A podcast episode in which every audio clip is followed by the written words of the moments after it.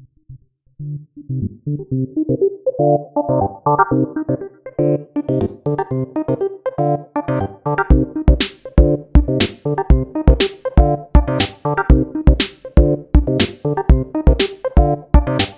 everybody. Uh, welcome to episode seven of the Combat Chain podcast. I'm your host, uh, Adam Filipchuk, and uh, I'm not going to beat around the bush. Uh, I'm just going to get right into it.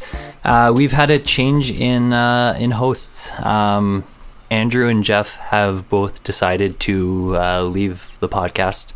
Uh, they've decided to go on and do other things. And um, I wish them all the best uh, moving forward. But the show must go on. And uh, I went and I reached out and um, uh, managed to find uh, somebody else who is interested in making um, making content and uh, keeping the combat chain going.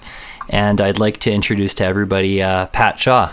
Pat, how's it going? Hey, Adam, it is uh, great to be here. Thanks for having me. I'm super pumped uh, to be on the combat chain with you, and uh, uh I'm excited for this episode and and uh, what we can do together. Awesome. That uh, that makes me so excited to hear. So for uh, I guess it's uh, it's 2022, new year, new us. Uh, a lot has changed uh, in these past couple weeks for myself. So Pat and I got connected after um, I got recruited by uh, another individual by the name of Max Thomas.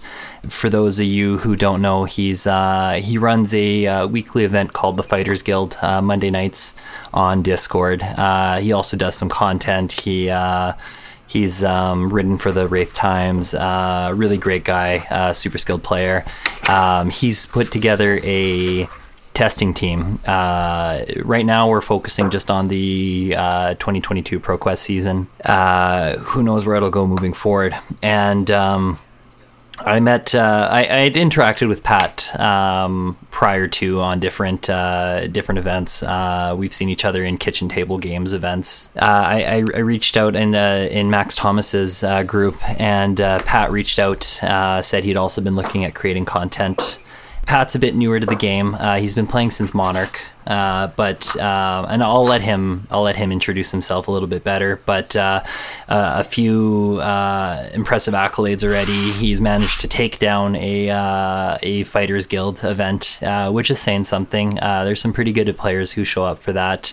on top of that, he's managed to come in top four in a, a, 64 player skirmish in season three here. so right off the bat, Pat's shown some promise in, in flesh and blood. And I know he's uh, super keen on uh, testing hard and uh, hitting the 2022 ProQuest season head on. But uh, to tell a little bit more about himself, Pat, why don't you uh, tell us how you got into TCGs, your your background, and, and what you're hoping to uh, to accomplish? Sure. Um, so I started playing Magic: The Gathering as many people have. Uh, I started in 1997. Um, I think it makes me kind of a boomer uh, in the Magic world, but uh, I picked up my first uh, Portal demo pack from a uh, Electronic Gaming Monthly magazine um, when I was nine years old, and uh, I made my parents start buying me Portal starter decks and starter set cards uh, and uh, really never looked back. So played casually for, you know, call it 15, 20 years through high school. Um, played a lot of just, you know, built decks through trading and cracking packs and doing it the old school way, uh, all the way up through until um, Magic Online, you know, comes out in 20 odd two. Um, started playing that a little bit, uh, trying to get a little competitive on that. Uh, you know, on and off for a little while. Uh, stayed with it, um, but uh, started trying to get competitive in 2015 in cons. Uh, con standard made it to a PTQ um, in West Virginia uh, with a uh, the very last PTQ before they changed the system to the PPTQs. Uh, so it was in that. Um, I've never really done anything super competitive on, on Magic, um, but after, uh, you know, so it did that. Started getting into Commander big. Um, and so before the pandemic, I was getting very much into Commander and the EDH scene. Um, and uh, so started really focusing my efforts as a casual Magic player, uh, collecting. Um, and just you know brewing building um, once the pandemic hit um, you know, found uh, found Discord, Spell Table, EDH Online, uh, Discord, and played uh, super heavily. Equipped myself to play online um, uh, for the for the next couple years through that, um, and uh, kind of uh, I suppose with that access is kind of a double edged sword. You have all these games to play, and um, magic ended up being something that wasn't that fun for me anymore after so long. Um, and uh, you know there's a myriad of reasons product burnout um, you know power level conversations trying to find uh, the right game for the right environment. And uh, um, in uh, in May, May, June-ish, is the release of Monarch Unlimited. Um, I started uh, getting into Flesh and Blood. Uh, Flesh and Blood is something that's been on my radar since 2019. Um, I've been watching Rudy, you know, Alpha Investments uh, and other kind of content like that. Uh, so I've heard of Flesh and Blood for a while, and it's it's one of the first games that really kind of piqued my interest. It's Magic for 20 plus years at this point, and um, so um, once I once I kind of realized I was getting out of Magic at the same time, I uh, decided to see what else was out there, and I went into Flesh and Blood. And uh, when I started playing Flesh and Blood, I realized that it was, you know, it was the game I should have been playing uh, the whole time. The uh, the type of Magic game that I wanted to play uh, was so hard to find, but um, that kind of interactive combat based uh, balanced environment is what flesh and blood brings to the table um, so all, already being set up online play uh, with EDH, I've been playing Flesh and Blood uh, obsessively. Uh, we'll be honest. Um, for for the better part of the year, um, I do a lot of travel for work, uh, but part of that travel has enabled me to uh, put in a lot of time off the clock into uh, flesh and blood. So I've been uh, extensive online play. I participate in as many armories as I can uh, as I can. Uh, you see me a lot on the main server, you know, kitchen table, uh, obviously the Fighters Guild, um, and uh, just constantly jamming games. Um, and uh, I think in the last few months in particular, I've really turned a corner um, in my play, uh, really honing it, you know, realizing that this game is, you know, the game that I feel like I've been meant to play. Uh, so um, I kind of exploring where I can take that uh, competitively. So that uh, you know, taking my play more seriously, my deck construction more seriously, um, trying to rack up some wins in XP. I just cracked uh, top 290 day, which was is big for me. Um, something that I've been tracking and trying to get uh, trying to get up there. Uh, I'd like to get into the top 100 and maintain that uh, and seeing where that goes. Um, so part of that uh, that journey has led me to a lot of different highly ranked, you know, competitive players and community, uh, you know, content uh, creators, and I've had a blast interacting with everybody, talking with them, playing with them, um, and it was playing against uh, guys like in the Fighters Guild that made me realize that I might have uh, you know, might have something to contribute to the game. And uh, so uh, this is the first game I felt like I want to talk about. And, uh, you know, this is why I jumped on the opportunity to be on the podcast with you. And I'm happy to be here. I love Flesh and Blood. I love talking about it. I like thinking about it. I like building decks. I like doing everything Flesh and Blood related. So that's what I'm here to do. And uh, like I said, thanks, thanks for having me. And uh, I'm so excited to have you aboard. your your energy and um, your enthusiasm is palpable. Uh, I uh, I'm really excited to see what uh, uh you and myself can do together, uh, working on uh, the content that we're we're hoping to create. Before we get into the news of the week, Andrew, Jeff, and I would always kind of just recap our our week in, in flesh and blood and, and talk about if we had any kind of interesting matches or insights or anything like that. And just quickly, why don't you? Uh, I, I, know you said uh, when we were chatting before the episode, you said you did have one match uh, that you were uh, you really wanted to highlight. So why don't you let us know about it? Sure. Um, so I'm on the. Uh, I'm, I'm, a member of the Kitchen Table uh, TCG server, um, and they have a monthly league. I had my first round matchup. Um, uh, the other night, and uh, I'm playing Bravo uh, this month. Uh, it's the first time um, in a while that I've played Bravo. Bravo is kind of my um, back to the basics hero. Um, so I've been, you know, I've been on a, a briar kick for for a while, and uh, so you get kind of get lost in the, you know, the aggro shuffle there a little bit. Uh, Bravo, I find, is one of those heroes that uh, really lets you get down to the basics, and being good at Bravo, I think, makes you uh, good at the game at general. So I like to bust that out every once in a while. Uh, so my first uh, my first round matchup was against a Raiden Boltyn. Um, it was uh, a really back and forth affair. Um, uh, I think it was uh, one of the games where I needed to focus on correct discipline plays, you know, correct pitch. Um, I got some some nasty habits of wanting to do all the things with all the cards and making the discipline block play, and uh, you know things like saving armor late, arsenaling your, uh, you know, arsenaling your pummels, um, you know, being okay with attacking with Anothos and not trying to uh, like uh, overreach um, and uh, setting up for big turns are all things that you need to do with Bravo. And uh, it was a, a, game that, if I think, had I not tried to uh, be so disciplined, um, in that I would have lost. I was able to get some timely sigil of solace late in the game to add nine life to my total, which definitely helped, and uh, was able to set up for a solid end game with a, a dominated uh, uh, spinal crush um, when he was at two uh, with no armor left, and that sealed the game. And uh, it was uh, one of those ones. It took a while. My adrenaline was pumping. It was one of those games that you know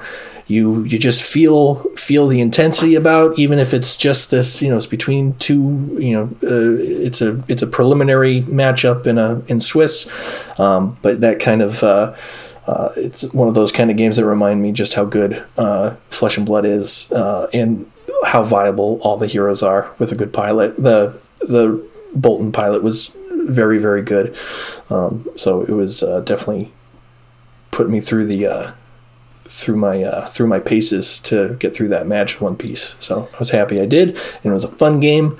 And uh, no, this week, and that's uh, super uh, super cool to hear. I uh, I definitely like the parts where you talk about making the discipline plays. Um, I think that's where, mm-hmm. uh, and we've talked about it before on the show. Um, like your game plan, knowing what your game plan is, and committing to that game plan, and not deviating from it. And I, I've said this before, where like sometimes the game plan is to know to pivot and know when to pivot. And maybe like for the first half of the game you're going to apply pressure. In the second half of the game you're going to you're going to try to fatigue them out but you needed to kind of like deal it like if you're if you need to deal some damage first just to kind of bring the game into a, a winnable place yeah. versus other times where the game plan is to know like right off the bat I need I, I need to be on the back foot. I need to play defensively and like you said protect your armor and wait till you kind of just uh, chip them down with the nothos into that late game. That's when you had your opportunity to dominate and uh, win the game out because you still had your armor and you still probably had a little bit of life and you had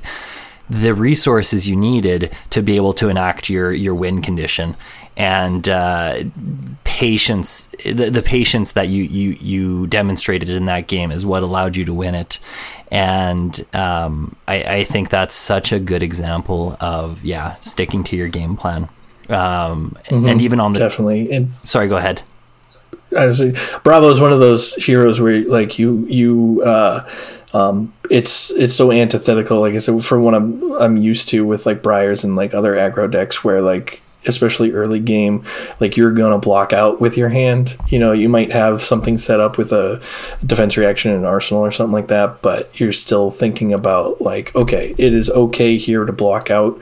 Um, you're not necessarily losing tempo here. This is what this deck wants to do. It's defensive heavy, um, and uh, you know, kind of recognizing that. For me, it's one of those things where it's like, okay, this is this is a defensive hand. I'm okay with losing it. Um, I'm gonna I'm gonna draw up, and uh, when I'm ready to pivot, I'll see it and uh, it's not now. So I'm okay with you know uh, putting these cards uh, in the bin for now. Yeah. Um, and that's that's what I was going to add to that. No, and that's that's perfect. And it's yeah, recognizing that yeah, just like you said, like oh, I've got a defensive hand. Like I think so many people are are so inclined to be like, oh, this even if my game plan was to fatigue, like this is such a good hand that I I want to play this hand out. I want to take the damage for it. But like if your game plan is fatigue, for example, you need to preserve as much life as possible because sometimes that one or two life points at the end will make the difference. And mm-hmm, if you mm-hmm. weren't playing that true dedicated fatigue right from the beginning you're you're not going to make you're not going to make the distance. And to even further this example if, if I can touch into my last week in Fab. I had one really good game that uh, actually came down to that one last life point. I uh, I was playing Prism Fatigue into a Chane, and I had my sideboard kind of set up for fatigue. I had sinks and fates, and I knew going into the Chane match, I was like, I, I, I think the only way I win this is if I fatigue it. I and I managed to like I think I won the dice roll. I got to go second, and I managed to get one or two hits right in at the beginning. And then he started to finally be able to apply some real pressure, and I had to take the back foot. I was still, I think I was still at 40 health when he applied pressure, so I was able to start. Um, start on the back foot where I wanted to be. But I remember even like getting down to kind of the starting to get like from the mid game into the late game and I'm down to maybe 18, 17, 16 health somewhere around there and he's on Soul Shackle 4 and I'm thinking like I'm not going to win this game. And I've got that sinking feeling in my mm-hmm. chest, and I just had to, you know, I, I had to pick myself back up and go, you know what? No, stick to the game plan let's ride it out to the end, play to your out. Um, and it came down to the bitter end. I I was making the jankiest plays to uh, to keep my my shields up to protect myself from his um, from his arcane damage, doing things like uh, blocking um, blocking Rosetta with a, a soul shield, like that is not a value oh, yeah. block. That yeah. is not efficient. but I recognize that I needed to that that was my out to to keep making right? shields. Playing playing to your outs. Oh. Just because no one else knows what's going on. Yeah. Doesn't mean you do. Yeah. You know? And uh, yeah, I got like that he brought me down to one and uh, I managed to just barely fatigue him, got him on the blood debt and uh, um, that was just like Pat describes his match. Like that one was uh, the adrenaline rush, and uh, um, felt good to, to, to manage to bring it out. I actually managed to. Um, that was the match that decided uh, on my Friday night armory, allowed me to to win my uh, my Valda for the month. So that was pretty exciting. And then uh, that also that little bit of XP put me up into for the first. Oh, lovely! That's gonna ping right on our uh, our uh, our. We're real people, you know. managed to put me into to first place on the uh, the top 90 day Canadian leaderboard, so that was pretty exciting as well. Um, well, congratulations! Thanks, Pat, on reaching number one. So I've been I've been able to hold down number one for about four or five days now, and we'll see. Uh, we'll see how long I can hold it down for. We've got some pretty strong players here in Canada. I mean, you guys do too in the states, uh, but um, all of North America. Canada's definitely very strong. It's that, that's a great player base up there. I think it seems you know you guys are pretty spread out, anyways, because yeah, Canada. And but sorry, go ahead. no, you just uh, it's a it's a I think it's a high concentration of um, very competitive players. Um, I get very afraid running into a Canadian player when I know they're from there. That makes me because uh, I know I know it's going to be a very tough matchup no matter what. no, that makes me glad to hear that us uh, our us Canucks are keeping pace with uh, everybody else. that's our our, our week, uh, our, our, interesting matches in Flesh and Blood this week. Um, we've got a little more news to to dip into, and then into the main topic. Um, before we get into to kind of the main news, talking about we're going to be talking about more about spoilers. We have a, a lot going on there, uh, but before that, um, just quickly, card market is now uh, officially uh, signed up. They've acknowledged Flesh and Blood. They're doing the they're doing the thing. They've got their own page for it. Um, so that's uh, that's cool. Uh, following ranks, uh, following suit with um, CFB and TCG Player, and we're we're seeing bit by bit the game's growing, um, and more and more people are picking it up and acknowledging it, and that's uh, that's really cool for the game elsewhere in news, um, this isn't directly flesh and blood related, but it, it, it does impact us. And I think it's something important for us to talk about because of the fact that we within our community we and, and, something that people especially people who come from magic are always so quick to pick up on is how inclusive we are and how accepting and welcoming we are and how everybody belongs um, the collectors the players the competitive players the casual players uh, everybody comes in all forms, shapes, sizes, colors, uh, orientations. Like we welcome everybody, and we're unapologetic about that. And I think that's so cool. And a platform that is commonly used to to test and play Flesh and Blood, um, TTS. There was some controversy with the developers, Berserk Games, that I think we should acknowledge because we have the opportunity as um, a player base to kind of choose and vote about where we where we spend our time and the platforms we use. Pat, I'm actually going to cut to you to get you to tell us a little bit more about it. Uh, the Cliffs Note version is that uh, user Zoe Allred uh, was getting kicked uh, in uh, chat rooms for using the word gay, um, while other other words like straight and cis were being ignored.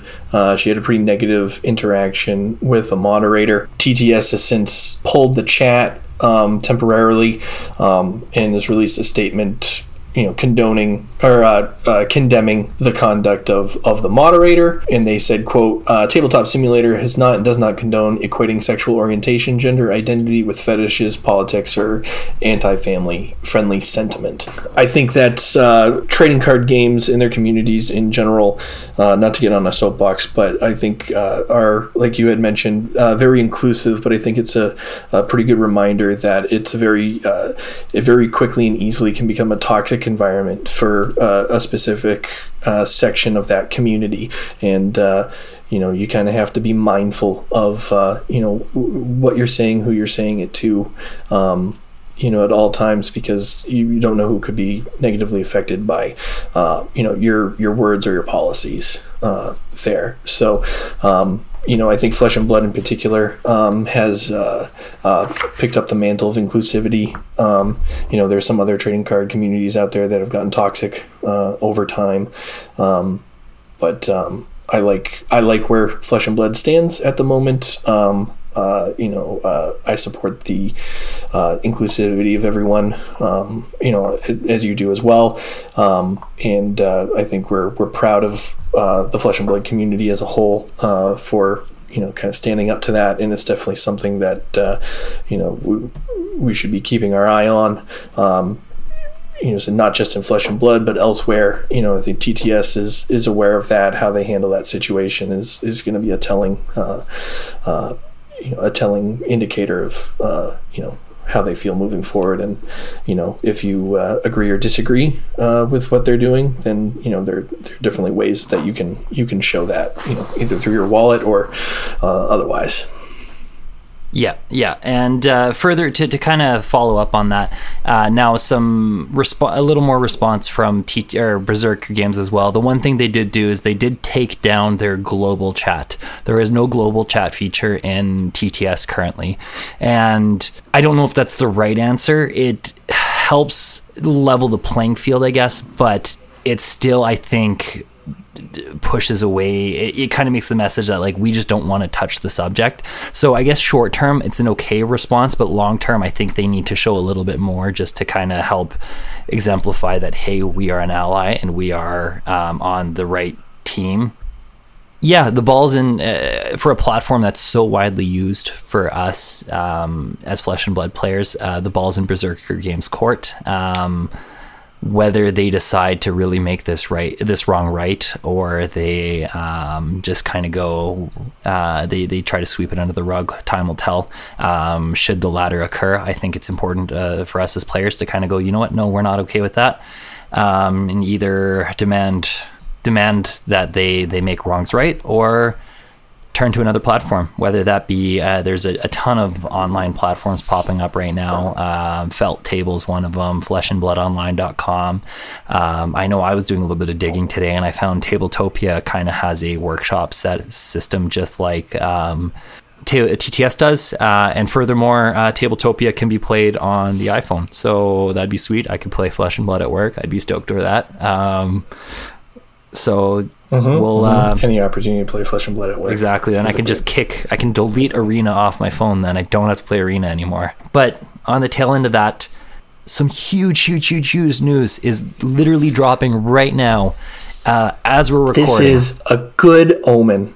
This is this is great. Yeah, this is fantastic. It is. This is the kind of energy we bring to the flesh and blood community. We force LSS to take immediate action. So, for those who aren't aware yet, by the time I think this will be pretty. By the time this episode's live, this will be pretty well in circulation. Everybody will be aware.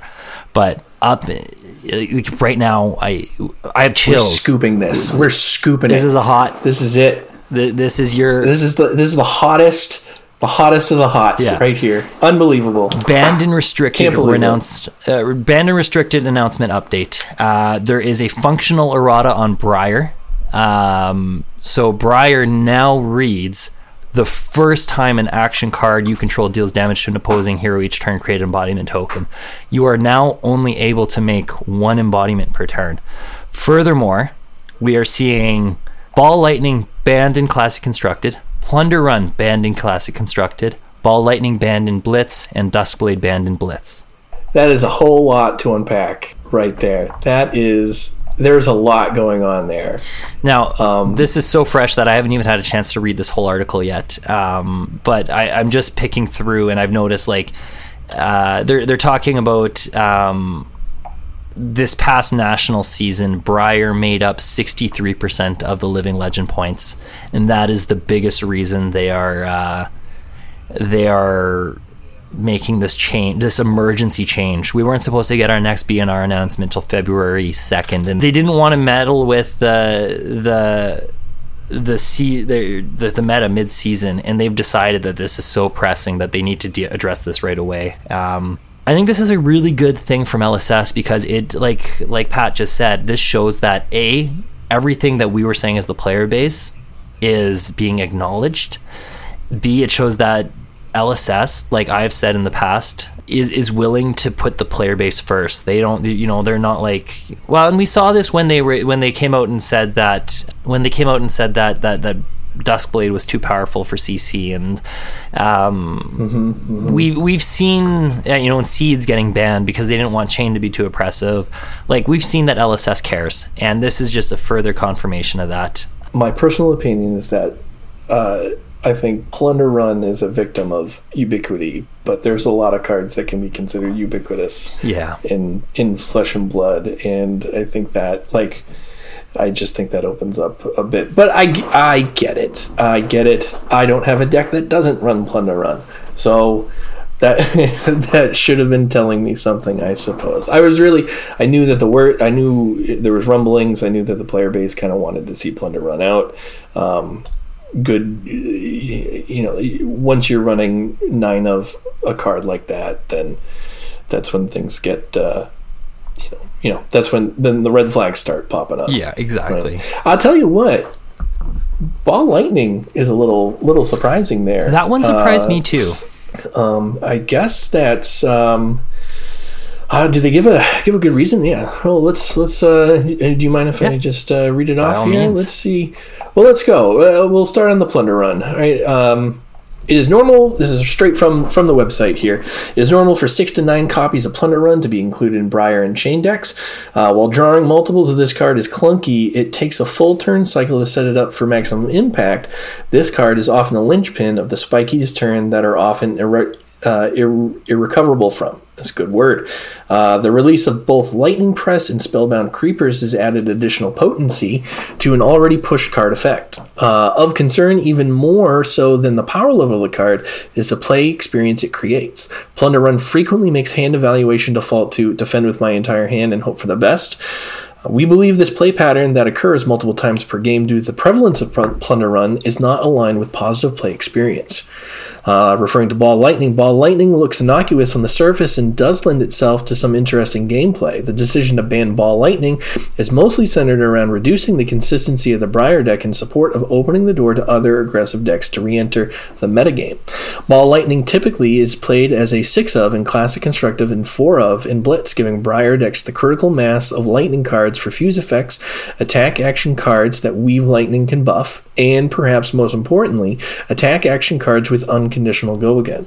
With all ball without ball lightning, card selection tension and trade-offs exist when considering Briar deck construction. Ball lightning tick too many boxes. Post errata and bans, we expect Briar to continue to be a competitive deck that is also enjoyable to play against.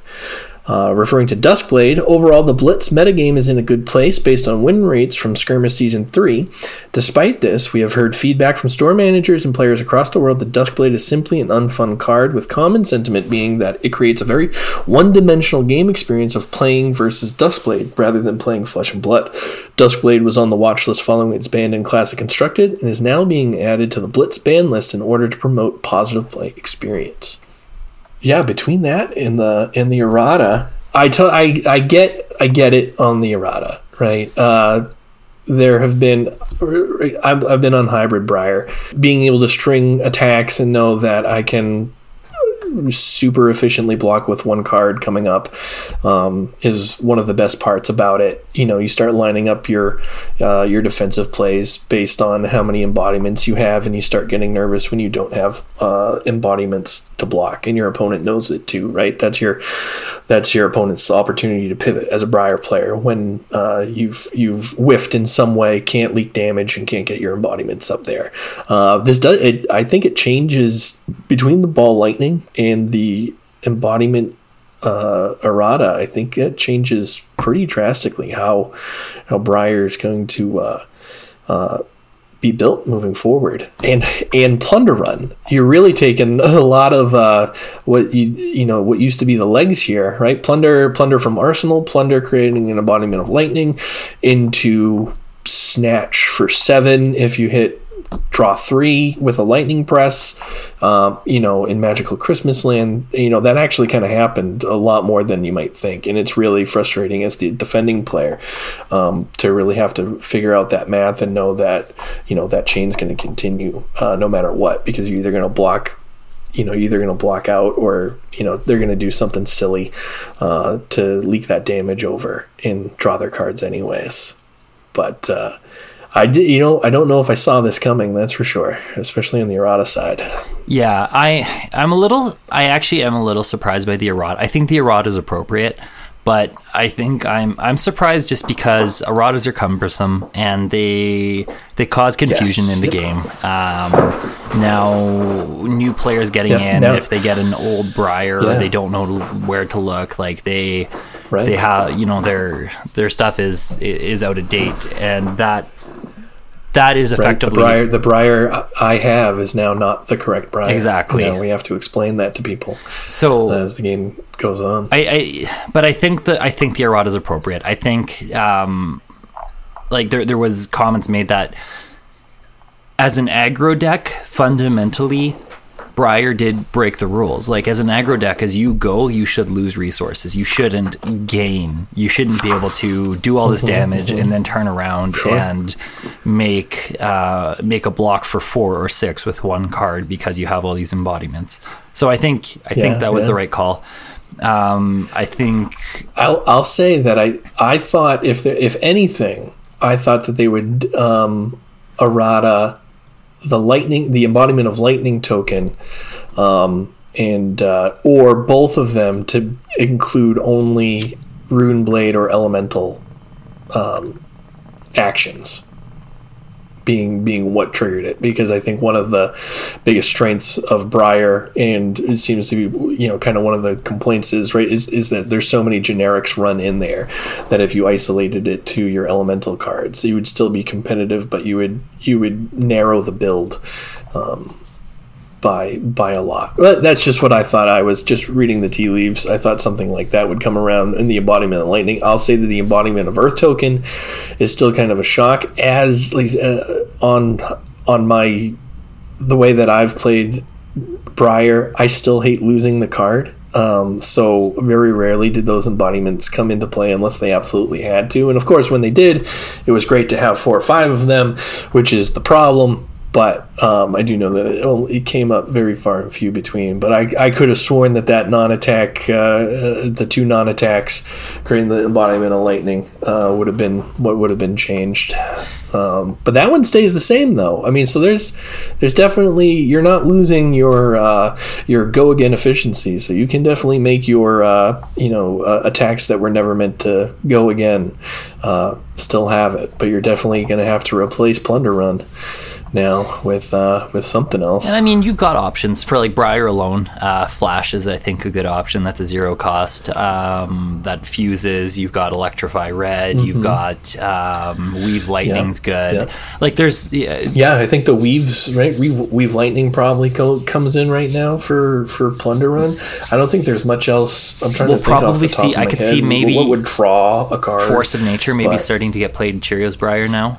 Um, yeah, yeah. Because it's still a blue um, pitches. The only downside is you're not going to be able to fuse yeah, it. Yeah. But if you weave, you know, you could like weave lightning. Yeah, definitely. Into... No, and I've seen I've seen uh, force. Uh, at least on the blitz side of things, um, Lightning Briar with Force of uh, Force of Nature uh, started to kind of rear its head uh, in season three um, as a nice variant, extra blue uh, for Kano matchups and. Um, um, blocks. I believe it blocks three. Uh, yes, it does. Uh, so it'll it can yeah, no longer so, I mean, block for more than a, four, but still a four block off an embodiment's yep. really good. Yeah.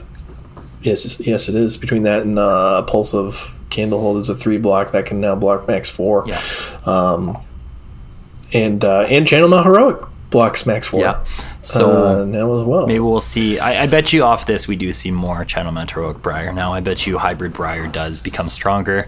Um, Mm-hmm, mm-hmm. And maybe uh, Channel Heroic will be next on the chopping block. Yeah, right. If this if that takes it over, I definitely know I'm I'm gonna have to make some changes in my deck. It's it's right next to me, but I've got um, I get eight ball lightnings and five plunder runs yeah. coming out, and we'll think about what what goes in there. Now, uh, something of note them. here. Um, Australia and New Zealand nationals are exempt from this ban and yep, the, that's a very good point. Uh, I, I, just noticed that here now. Uh, side events are still included, but the main events will be exempt. So they are keeping in mind the current meta and not wanting to mess with right, the people's. Their play testing is still yeah. intact. They can play. They can test for the current meta, which is, I think, that's a good move on LSS's part. I uh, I applaud that. Yeah, I think so. I applaud that. But wow, this is huge. What is uh, what about uh, what about Duskblade for you? How do you how do you feel about the Duskblade um, being banned? I think it's right as well.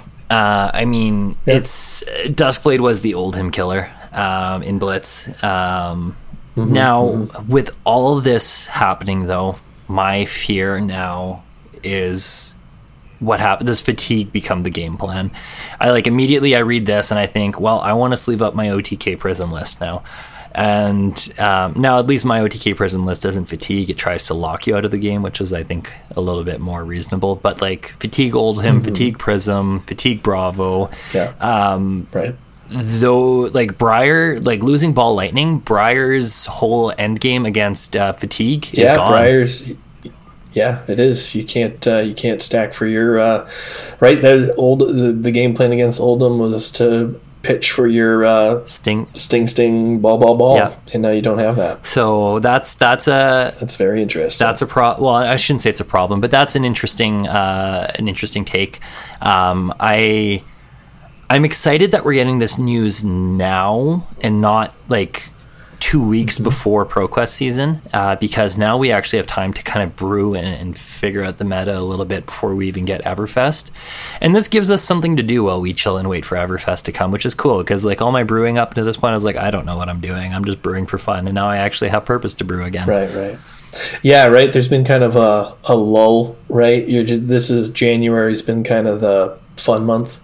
You can kind of just uh, you know do do what you want because all the you know the last competitive stuff is over. The next stuff hasn't come out yet and uh, you've been kind of flexible uh, but now this is this definitely opens up some.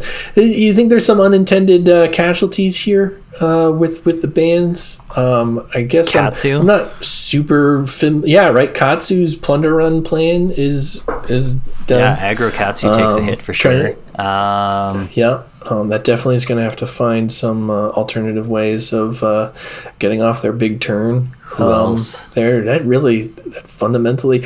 Um, how much was ball lightning in um, in Lexi variants? Yeah, do you think that? Um, you know what? I w- do you think that's without having unfortunately tested that mat- that hero as much as I'd like. Uh, what I did find, especially uh, and mind you, thank thankfully the the the, the ban doesn't affect limited. Um, because in limited, uh, you're, you're, heavily relying on those drafted ball lightnings. Uh, but in mm-hmm. um, in CC, I mean, I've seen Lexi both rely on arrows and a mix of arrows and non-arrow attack actions. So I think anybody who's looking to kind of synergize off, you know, frazzle and buzzbolt and um, get some yeah. extra yeah, points I, of damage there is is taking a hit. Uh, electrify sees um, oh, hey. Electrify doesn't synergize off of um, Ball Lightning anymore. No, I think Ele- Electrify might go into the Plunder Run spot for some of these oh, guys. Yeah, because it's a, it replaces itself. Yeah, you you know what? Your Electrifies, your Sotamaros, your uh, from the Arsenal draw. Uh, if played from Arsenal, draw a card. Yeah. I think that's your benefit, right? That's more than anything else. You know, Plunder Run gave the boost, but the conditional draw card. So now you're, especially on hybrid. Um, I'm going to write this down. I'm going to have you edit this out so that our spicy tech can go. Um, no, but uh, right. So you're you're. Uh, I think electrify is is probably what goes in for plunder run, uh, and I think it goes in easy with hybrid because you have the blue pitch anyways to um, to pay the cost and cover everything else you're doing. And you know what? Depending on what you have um, I think that might extend Channel Mount Heroic's longevity because you're going to be easily pitching two. Uh, you can pitch two cards uh, that turn, right? If you play Electrify, pitch one, and if you have your grasp out and uh, pitching to make a rune chant, um, or you know, is, is something along those lines, you're you're going to be playing some probably some one cost uh, attack actions uh, instead of some ball lightnings, but you, are going to have uh, more opportunities than you might have to keep uh, Channel Mount Heroic a lot out longer, which I'm sure thrills people who are against it. Yeah. Um, that's I'm just downloading all that now. That's, yeah, that's, we're we are literally processing probably, this as we report. Yeah, this. right. This is happening in real time. This is our real reaction this is this is the world's first taste of of my processing things as it happens in real time and just blurting out the things on my mind. Um, but that's uh, that's probably where I go there. Um, but yeah, I think uh, it, it, doesn't. I mean, it definitely hurts Briar. It'll be interesting to see how that changes things up. I definitely think Briar goes back to being kind of fair. Um, I'm definitely interested to see. I don't know where Chane has evolved um, recently. Where if Plunder Run, see, Chane's in that that funny little area because of uh, you're probably going to shackle slightly more, right? You started shackling less because uh, you weren't going you weren't going for the the blood debt route. You were kind of shackling efficiently, but you had those plunder runs to help uh, some of that early stuff and uh, you know get your card draw in and you still had some pretty impactful attacks now maybe you're going back to shackling a little more aggressively because that's going to be your main route for um, access to more cards, and uh, you get you get back into more of an aggro uh, aggro plan with Chane. Yeah, yeah, exactly. I I also I think it does put Oldhim as the boogeyman now. Though, It does. right? I think that's you know now you know Oldhim's Oldhim's thing is it can block right. It can block eighteen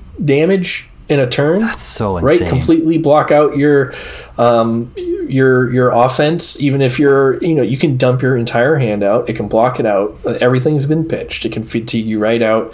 Attack with the Winter's Wail. Get your frostbite. Um, and it can stack so that you're on no cards and it hits you, you know, with an Oaken Old, uh, you know, fused. So you've got nothing left that it needs to pit. You know, it's putting so many cards. Excuse me.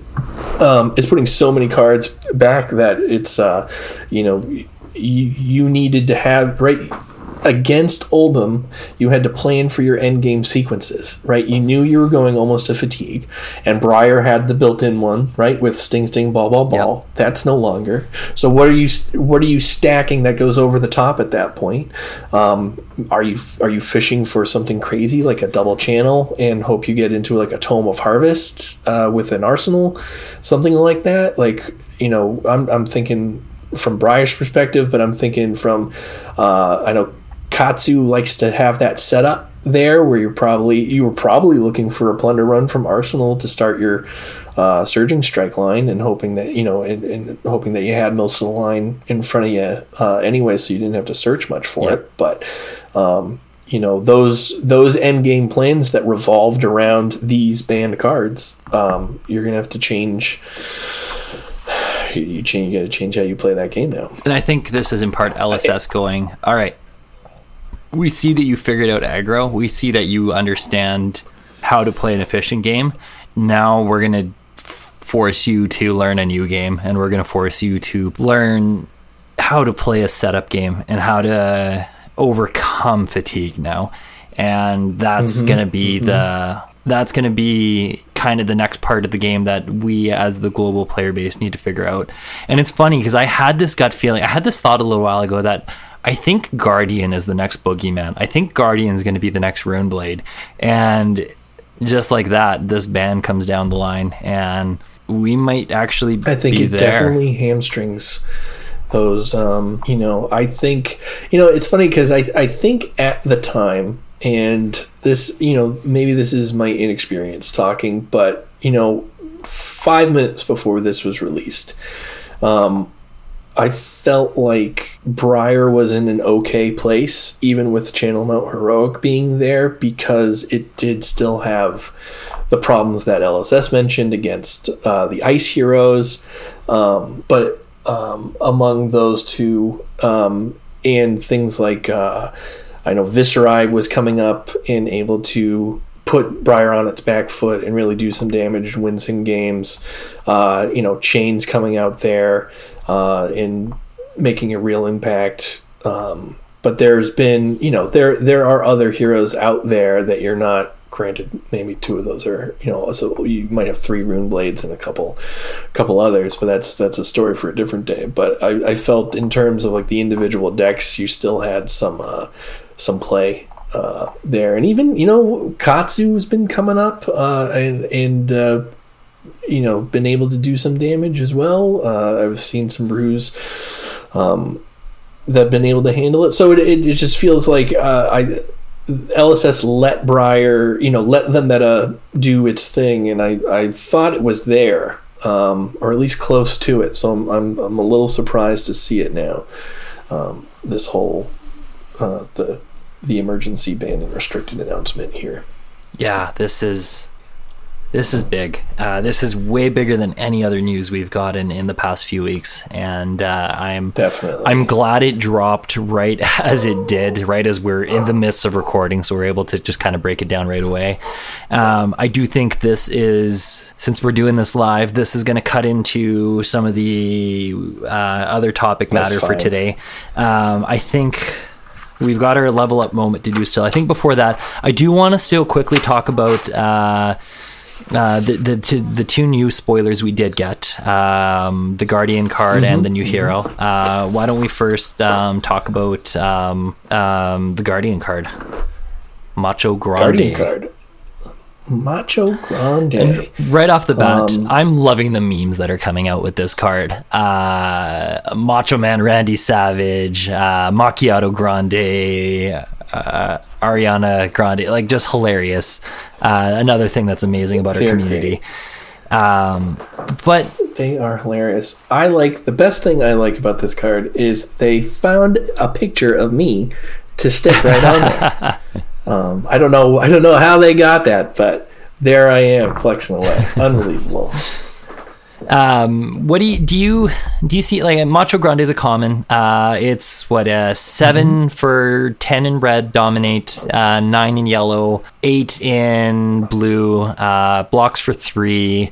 Um, it's just it's just a vanilla vanilla damage, but it does come with the built-in dominate. Uh, I've heard some people say it's kind of Mm-hmm. the non-elemental version of Glacial Footsteps.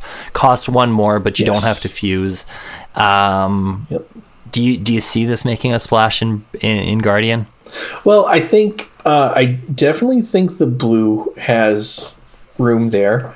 Um, the uh, I don't think anyone's going to look at the yellow too much. Um, I do think the red has so like glacial footsteps, right? Um, there's some builds uh, on Oldhim. You, you have the fatigue, and then you have the ones that try to finish out, right? And being able to have one of these, you know, a glacial footsteps at the as an end game attack, right? A dominated um, glacial footsteps is is a big hit, um, and um, I think one of the complaints against Oldhim that I've heard um, is that you know it can't you know it sometimes has trouble closing out games right? You have to pitch exactly right. You're playing this fatigue strategy. You're you're doing these uh, you have to make all these things work and you you do you know you're blocking out a million points. Um, but the actual dam your the actual raw damage output is isn't quite there. It's a little lacking right? So glacial footsteps is a big part of how uh, Oldhim can finish games, um, but I think Macho Grande can fit into that slot as well, right? You have uh, you have an accessible, uh, large attack uh, with the ability to dominate. Um, everybody loves a dominated double-digit attack, um, so I think that there is definitely room there for it. Um, um, maybe something uh, in in blitz that might be more realistic to um, come around and see again um, for its particular applications. But um, I definitely see the blue making its rounds into Guardian decks, both Oldhim and um, and Bravo, and I do think there's some potential on the red um, as a pretty solid finisher. And, and you know what? It's really great in Commoner too. That's a we don't have to get into Commoner right now, but I Yeah, think I guess. Uh, so. I do think there's there's some potential there. Yeah. So Um, like I said, 10, 10 damage is a lot, right? No matter what, what how you look at it. So, uh, you know, the the blue fits right into everything Guardians want to do, uh, and the red I think can uh, can definitely do some some damage. Now, if we get into not to do some overlapping here, but if uh, if Valda uh, brings the ability to bring some seismic surge tokens, uh, um, a red Macho Grande that ends up costing three oh, for dominated 10 you know what i'm saying? That that might change how we how we feel uh, about that card at first because you know obviously valda's gonna you know hopefully get some cards that produce multiple seismic surge tokens and if you stop looking at that seven as a seven and start thinking it thinking of it as more of a uh, three or four um, if that ability is there i think that changes our perspective um, a little bit especially on the red yeah. so I think that's something to keep keep in mind, um, especially with Valda. Yeah, I, I think 10 for 10 for 3, 10 for 4. I think probably realistically 4 is probably what you're hoping to, to see Macho Grande right. cost I in Valda. Um, but even at that, 10 dominate for 4 or um, probably I still don't see the red getting ran. Like I think if you've got access to Spinal Crush or things like that, you'd rather run those. Um, Yes, but the the think so. blue um, what 8 8 for 8 for 4 dominate, 8 for 3 dominate, you're happy with that still. You can block with a couple cards and then pitch one card played from Mm-hmm. Arsenal. Um, life's good there. Anything else on Macho Grande? Um, no, I think it's pretty straightforward. I think it, it blocks for three, It can uh, the blue pitches for three. It does what you need it to do. Um, so uh, you know, I think there's there's a lot of those you know common blue guardian attacks, and uh, you know this you know this probably slots into some of the the lesser popular ones that uh, you were just pitching out anyways, um, because it does have that built-in dominate, so you don't have to activate Bravo um, Yep. on it. So uh, I think that will probably replace a you know insert Re- you know, replace those blue cartilage overloads everybody's or- running. Yeah, yeah, yeah, yeah, yeah. A little slight upgrade on the dominate attack. Um, well, no, I think then that brings us into our other spoiler. Uh, this one's super interesting. I am incredibly excited for this. We got to see our second hero uh, of the uh, of Everfest, uh, another young hero, and I think I, I do think we're only going to get young heroes. But this one being an elemental and being somebody we haven't gotten really a lot of support for since Crucible. Uh, a wizard. Uh, we are seeing Iyslander, uh, a young wizard, a young elemental uh, wizard with uh, an ice wizard. And uh, Iyslander reads um, If it's not your turn, you may play non attack action cards with blue color strips from your arsenal as though they were instant. And whenever you play an ice card during an opponent's turn, create a frostbite token under their control. And this one is I, I was so curious as to what and how they were going to expand on the wizard class. Like Kano seems so already so like thought out and it's like what else do you do? And I think they did a really good job of saying, "Hey, we're not done with wizard. We're going to present some new unique ideas." And I am I'm super excited to brew with Iyslander. Uh, I'm already thinking about like playing Gaze the Ages from Arsenal or um, what, what's the other one? Uh, th- this round's on me. Uh, that one's another one I'm excited to play from Arsenal. The big thing I'm curious about is uh, what, um, how are we refilling our arsenal? that's that's where my mind went as well, right? Because this, the way this this sets up right now is that you're putting in one card from Arsenal and you're playing it as if it were an instant. Uh, that turn, uh, that might be the catalyst to play other things as an instant. I'm not terribly well versed in Wizard, so. Um, forgive me if I'm ignorant on some of the abilities there. Uh, you're going to have to. So, you know, this feels like you know it, you're going to put, uh, depending on what goes in the arsenal. Um, you have a very solid ice control deck, right? You're probably going to play your Channel Lake Frigids.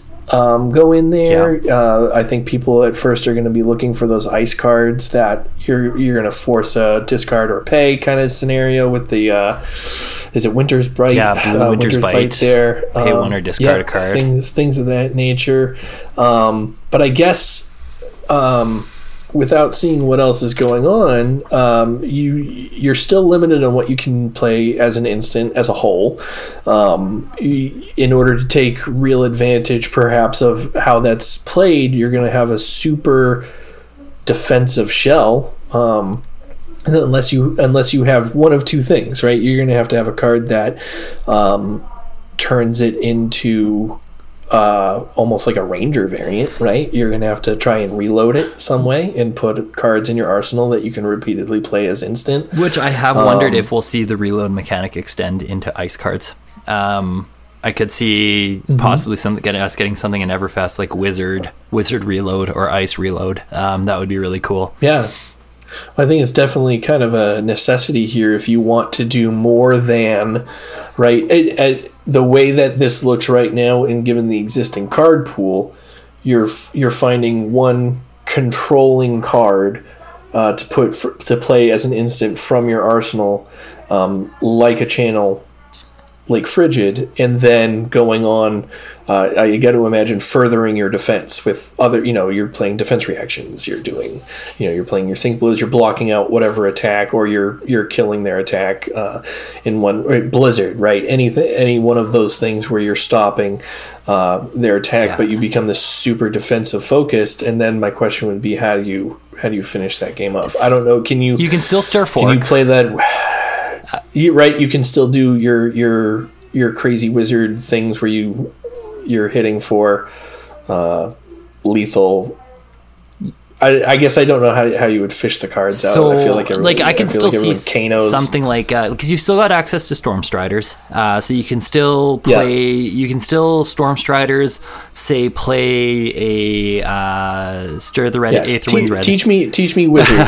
teach me wizard, because I, I am, I am, I only know playing against. Fair. That's that's what I, that's what I know. Yeah, so I could still see something. Yeah, like uh, sit on your Storm Striders. You can. Um, when you get your opponent in that lethal range where it's like so like say if you're going to be uh, stir the aether winds into yeah red stir into uh, crucible into fork lightning into metacarpus nodes that's 14 damage.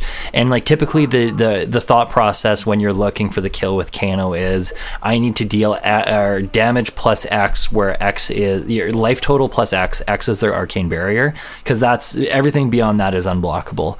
So if you can control the game, chip your opponent down to like uh, if they're running Arcane Barrier three, you need to be get them down to fourteen health, um, and then win the game that way. That's an option I could see.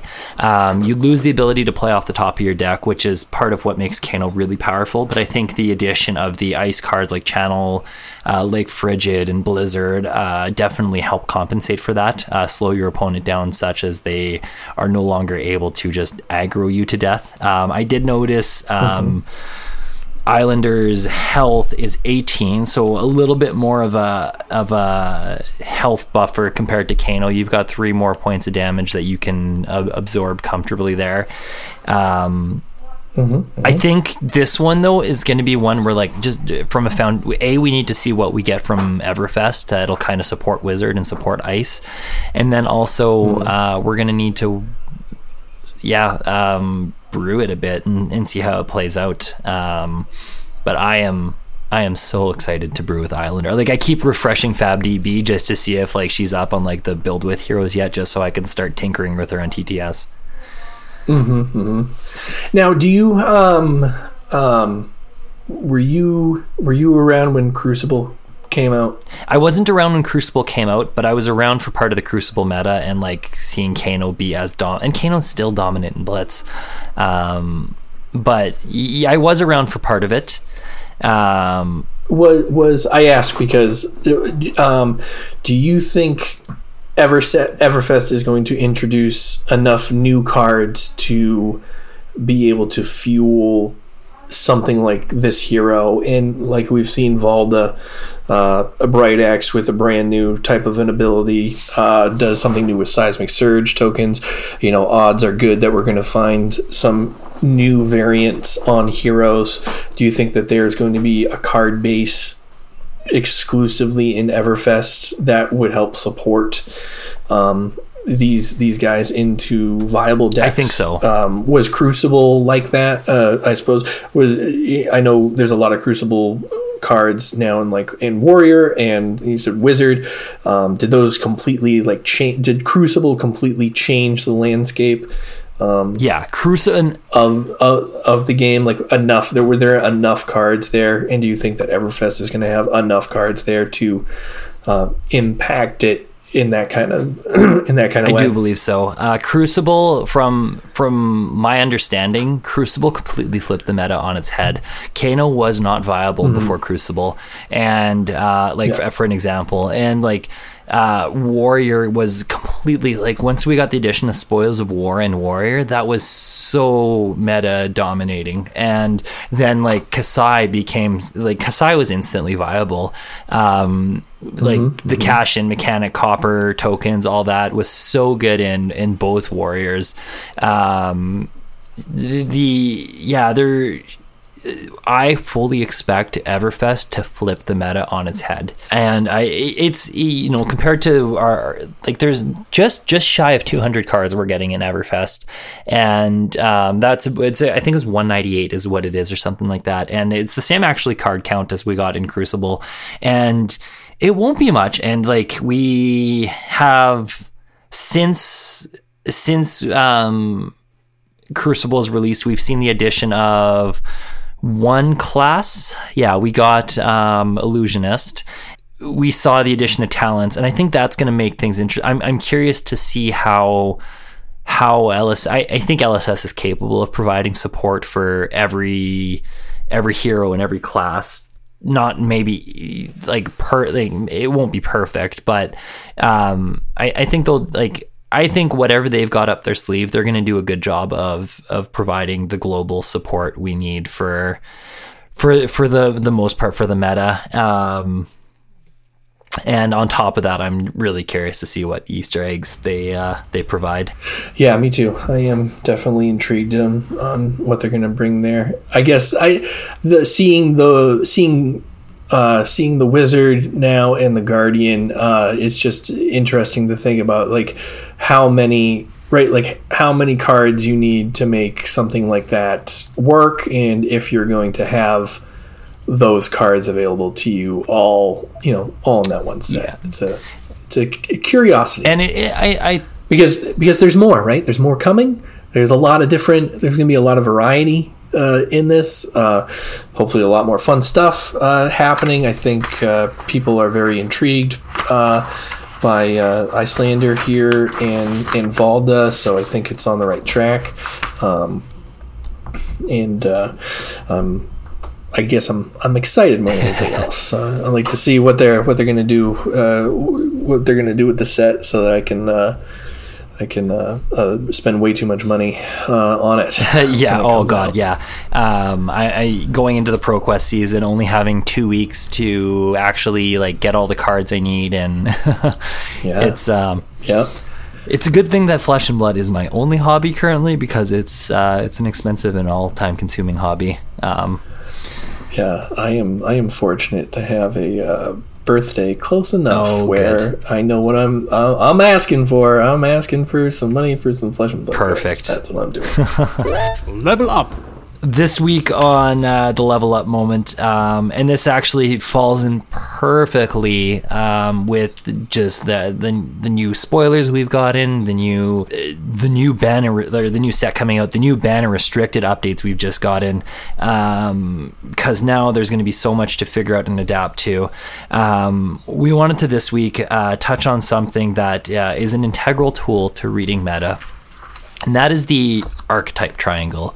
Um, this is something that I think, like a lot of higher level um, guys who come from Magic know a bit about this, and um, uh, anybody who wants to play high level flesh and blood a either already knows about it or should know about it.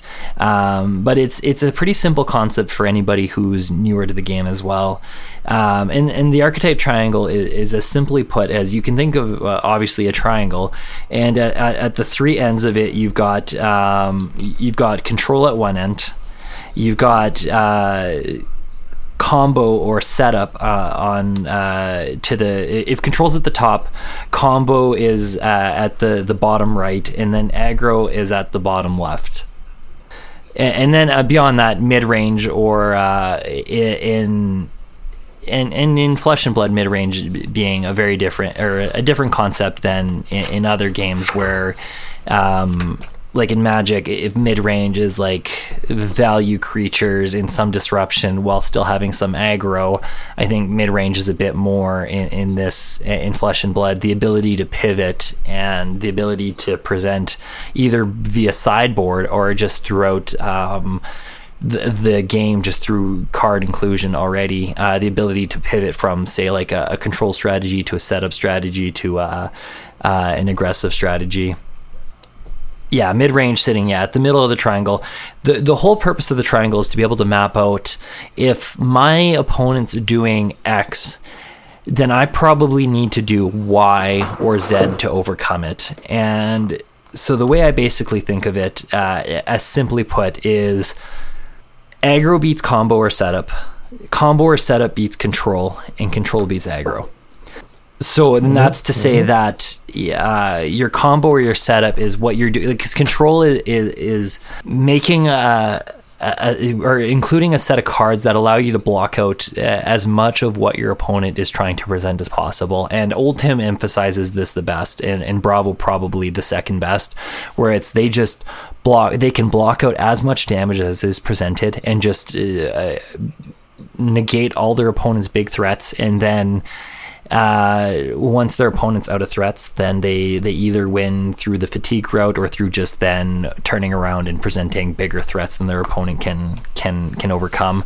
And can, that, that that strategy works great for for beating out aggro. And aggro is just being able to present a fast, hard, hot strategy that overwhelms your opponent before your opponent's able to counteract or do anything to to over um, to, to enact their game plan and that aggro strategy beats the, the setup strategy so well because the setup strategy is trying to maybe play out energy potions or or put together a certain amount of cards that once they all play out together um, play out a something that it, it, is so overwhelming that your opponent can't do anything about it, which then comes back around suit and overcomes the control strategy. Do you have anything to add to that?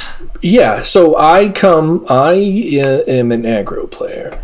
So, um, one of the things about that the archetype triangle uh, that I believe is that uh, in order to have a healthy trading card game, um, I think that triangle needs to exist. Um, as soon as you're uh, a two dimensional game where you're facing aggro for you know one archetype versus the other are the only two viable archetypes i think that's a bad sign mm. for a trading card game so when a game does have at least that triangle and perhaps more um, then i think you're presenting with a healthy game um, coming from uh, from an aggro perspective here um, I, so aggro to me in flesh and blood is um, starting starting on the attack and pressing the tempo advantage from turn one all the way through.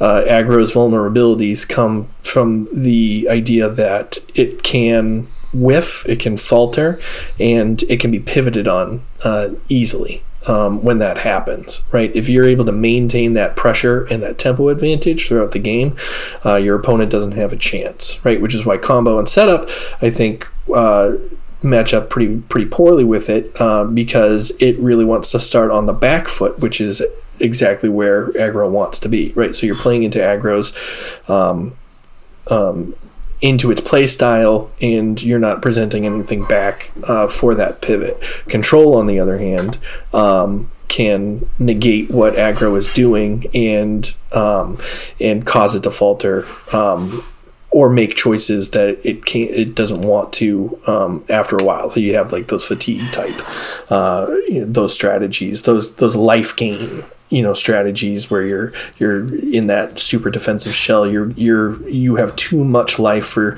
for the aggro deck to even uh, you know, capitalize on or, or even accrue enough damage on. And then once you're, uh, um, you know, once you're out of gas, there you might not be able to present uh, lethal no matter what. Uh, you know, aggro katsu uh, is uh, a pretty famous advantage, uh, or, uh, famous version of that, right? So if your aggro katsu runs into that that control deck and you've burnt out all your reds and all you have, you know, you run into that situation where you got nothing but blues, you might be able to try and Kodachi can you know Kodachi them to death. But if they're at 15 life, you're, you're not really doing uh, much to their game plan at that point. Yeah. Um, it does what these different things, uh, these different archetypes do present um, is your, uh, you know, it it helps determine how you sideboard and what you're going to do with your deck. So, you know, flesh and blood sideboards seem to be um, one's uh, sideboards sometimes transition you into versions of these other archetypes right? They start shifting you around. If you think of this archetype triangle and that flesh and blood is kind of on a spectrum in that triangle and you know you have your little imaginary abacus beads uh, constantly shifting one way uh, or the other up those uh, up the uh, vertices I'm not strong on math. I think that's what they're called. um, but you know, uh, being able to sideboard and adapt to those different strategies is where that comes into play. Being able to identify what your deck is, um, what its weak points are, um, and how to work around those weak points is how you can become more successful at the game. Right. So. Control beats aggro unless aggro finds a way to work around control. Yes. And if it can do that, now you're you know now you're cooking with fire here, right? Combo setup loses uh, to aggro unless it finds a way to work around. Now, as we discussed, control. Uh, you know, has has an advantage over aggro combo setup. I'm thinking uh, when I see combo, I'm thinking OTK Viserai. Uh, when when you say combo setup, correct me if I'm wrong. We can edit it out if if it is. Oh no, 100. percent I agree. Like combo, like that's a classic okay. example of a combo. Like I mean, that's that's probably right, combo that's, control that's big, where it's like they're well, right. So that's right. Your your base OTK Viserai build um, is is is a setup, right? Is pure setup. You want your runechants. You're looking to build up enough runechants to break your skeleton into, you know, into Sonata and you know murder your opponent in in one fell swoop, right? Quintessential combo setup. Against uh, an aggro deck, if you don't have that uh, if you don't have everything you need immediately, right there are some times where you get the nuts and you're able to get your runechants and you can combo off, which is great. Um, if you don't get exactly what you need, all of a sudden you have, you know, you have what used to be ball lightnings and you know generic attacks excuse me uh, generic attacks with go again you know with briar uh, uh, katsu coming at you with a bunch of ninja attacks and you're on the back foot you've lost your uh, you, you're on that back foot you can't pivot you can't set up your combo and you're dead before you can have an opportunity to crack it or you're forced to crack it early and and you whiff right that's exactly what aggro wants yeah. to do Viserai's sideboard has a lot more defensive strategy to it and helps pivot or you know helps transition OTK Viserai into more of that control type. And that once it starts shifting over there it starts to have a better game against that aggro uh, you know against that aggro deck. And now you can start to to stretch things out a little bit and you can delay your setup because you have more control cards in there. And aggro now has to play a longer game than it wants to and now it has to worry about sputtering up. Yeah, that is my that. So I, that relationship between all of those and flesh and blood sideboards is, I think, quintessential in what we're what we're talking about here on uh, being able to level up, um, recognizing a your deck archetype. Um, and understanding that you know there there are some like Prism, right? Prism has a very transitional sideboard. It can play. It's very versatile. Um, uh, but being being able and but that's why it's it's it's a great deck, um, but it's uh, and it's also very complicated to pilot. Right, good good pilots on a Prism deck know how to sideboard for specific matchups, and be able to move that, um, you know, that kind of archetype descriptor one way or another, and play around with what it can do um, in any given matchup. And you know, Viserai is the same way, right? It's very versatile. Its sideboard um, can help it move to uh, you know different styles of of gameplay which matter depending on on your matchup here. Um, so recognizing your deck archetype. Um, what your sideboard plan should be and what it's uh, what it's meant to do, whether it's uh, um, a few key cards for a matchup where your your deck will never change what it's doing, um, but perhaps you're putting in a couple extra six attacks for Prism, uh, or uh, you know some extra Command and Conquers for uh, you know an Arsenal loving hero, um, or you know something more transitional where you're going from a aggro mid range to more of a control by throwing in you know, maybe throwing in nine D reacts or something like that. But it, and, and, and still maintaining your core uh, core game plan there. Um, but that is, uh, I think that is that is kind of what what we're talking about here. Yeah, exactly. And I, I think yeah, moving forward, like if you're able to. Um, a uh, identify what it is you're doing or what it is you're trying to do, or be able to like if if you're able to identify what's going on in your meta so that you can then overcome it with uh, a focused strategy that'll be the the where you'll uh, you'll find your level up within understanding the archetype triangle and using it to your advantage.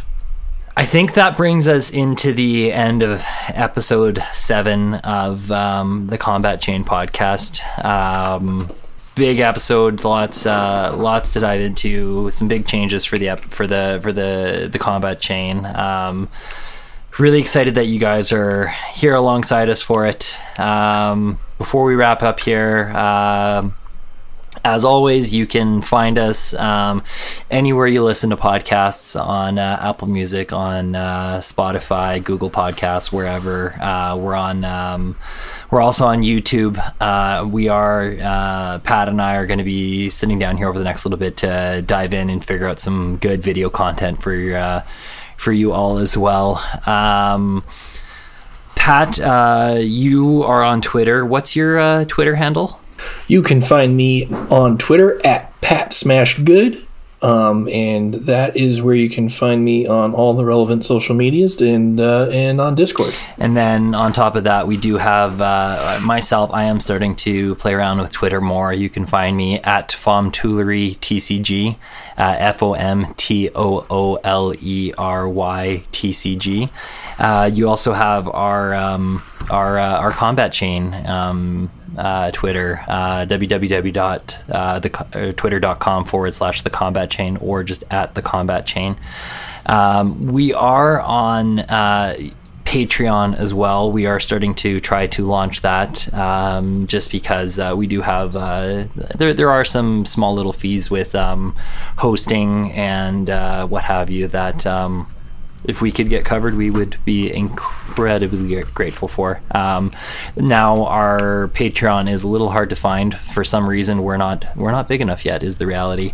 So. Um, you can't just uh, Google search the combat chain or uh, search us on Patreon, uh, unfortunately. But uh, I will link everything in the YouTube profile we are available on um, uh, if you guys just want to email us and um, ask any questions uh, the combat chain at gmail.com and then lastly um, we are on YouTube just at uh, 28 subscribers so far, and we'd like to see that grow.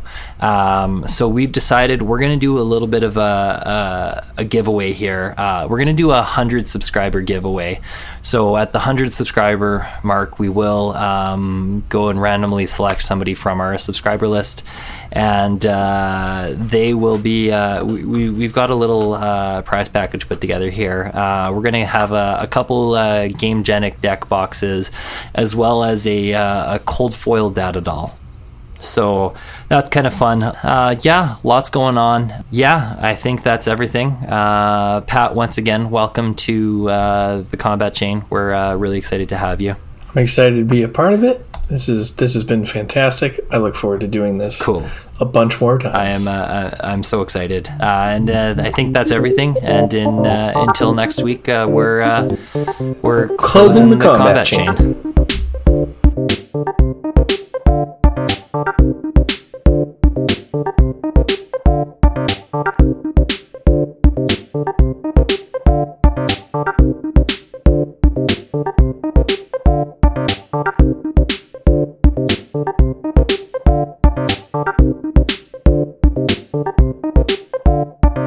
That that happened. We got we got breaking news. I wasn't even